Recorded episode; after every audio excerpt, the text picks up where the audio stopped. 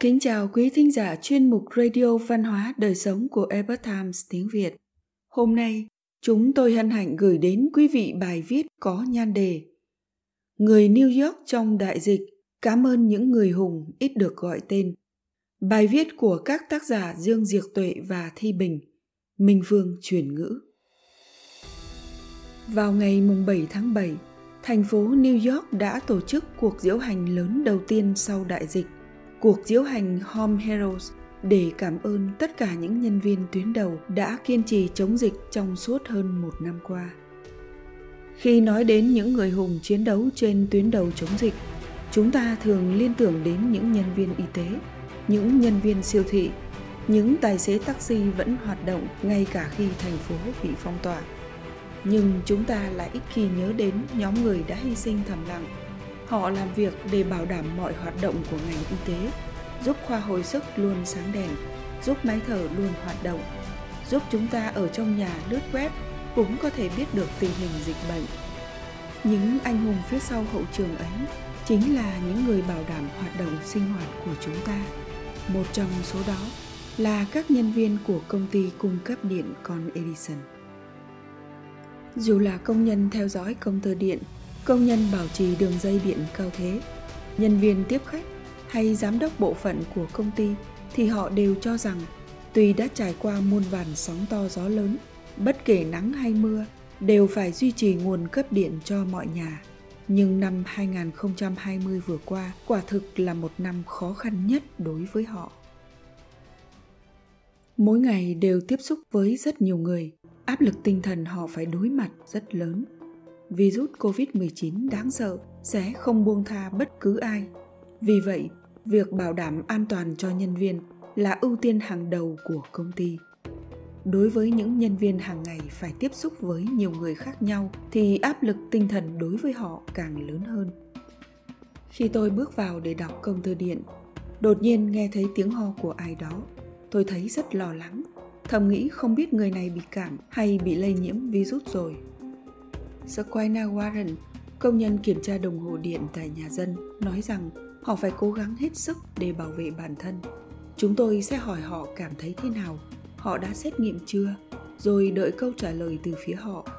Chúng tôi yêu cầu họ giữ khoảng cách với chúng tôi, bởi vì chúng tôi thường làm việc ở tầng hầm, nên họ sẽ đợi chúng tôi ở trên tầng 2 hoặc tầng 3. Hiram Tirado, một thợ điện đường dây cao thế cho biết, công việc hàng đầu của anh là đến Bronx hoặc Westchester để lắp đặt dây điện cao thế. Anh không cảm thấy mình sẽ gặp nguy hiểm trong thời gian bùng phát dịch vì công việc thường ngày của anh đã rất nguy hiểm rồi.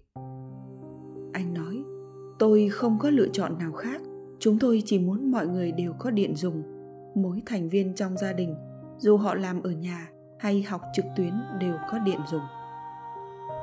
Trong thời kỳ dịch bệnh, những con phố vắng vẻ giúp xe của Tirado di chuyển nhanh hơn, nhưng anh lại không thấy thoải mái khi chứng kiến cảnh thành phố New York im lìm, không có xe cộ qua lại.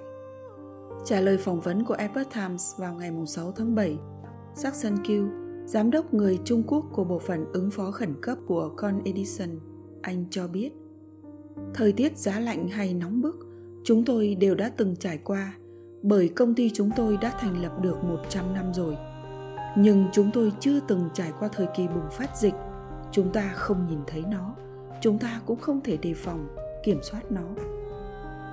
Đối với Jackson Q, năm 2020 chất chứa nhiều ký ức buồn bã, đau thương.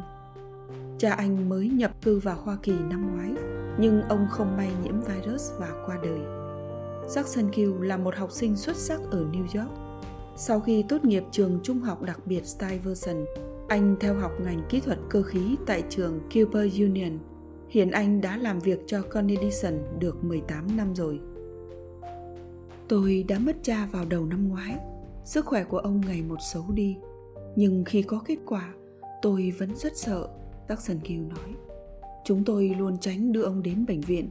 Lúc đó bệnh viện đã rất đông, nhưng cuối cùng bố tôi không còn cách nào khác khoảnh khắc đó tôi đã rất lo lắng và đau buồn mặc dù công ty cho anh nghỉ phép để chịu tang cha nhưng anh đã dùng công việc để quên đi đau thương đồng thời Anh dặn lòng phải bảo vệ đồng nghiệp của mình thật tốt, không để họ bị lây nhiễm virus. Tôi đã làm những gì cha tôi yêu cầu và ông ấy bảo tôi phải làm việc chăm chỉ cả đời. Vì vậy, tôi đã nghe lời cha, dùng cách thức siêng năng làm việc, giúp những người khác không phải trải qua những bất hạnh tương tự.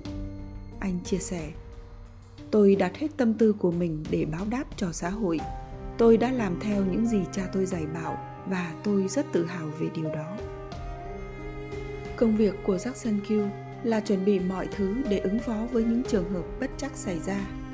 Cho dù là mất điện do thời tiết hay nơi nào đó gặp sự cố, họ luôn phải kịp thời phản ứng, nhanh chóng khắc phục để duy trì nguồn điện cho thành phố. Ngay cả thời kỳ thành phố New York bị phong tỏa hoàn toàn, thì chúng tôi cũng đã thành công trong việc duy trì nguồn cấp điện đến mọi nhà. Nếu nói về việc anh đã rút ra bài học gì từ cuộc khủng hoảng đại dịch năm ngoái, thì đó chính là trân trọng gia đình. Đối với tôi, quý trọng người thân trong gia đình là bài học thiết thực nhất mà tôi nhận được tôi nghĩ mọi người nên suy nghĩ thật kỹ về điều đó và đừng cho rằng đó là chuyện hiển nhiên.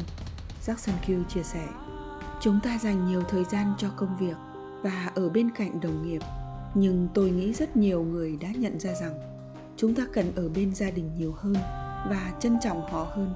Chúng ta cần dành thời gian yêu thương người thân, trân trọng từng phút giây bên cạnh họ. Bởi vì, ai biết được ngày mai thế giới sẽ xảy ra điều gì trong cuộc diễu hành Home Heroes hôm 7 tháng 7, Jackson Q dẫn đầu đội Con Edison trên đường phố Manhattan với tư cách là đại diện của công ty. Anh tin rằng người dân thành phố New York là những người kiên cường nhất trên thế giới và trong con người anh cũng mang đức tính đó. Đồng thời, là người Trung Quốc nên mùa hè hàng năm anh đều tham gia cuộc đua thuyền rồng thành phố New York. Anh còn là đội trưởng của nhóm đại diện công ty. Anh nói, đó là khoảng khắc để tôi tôn vinh văn hóa của mình với tư cách là một người Trung Quốc.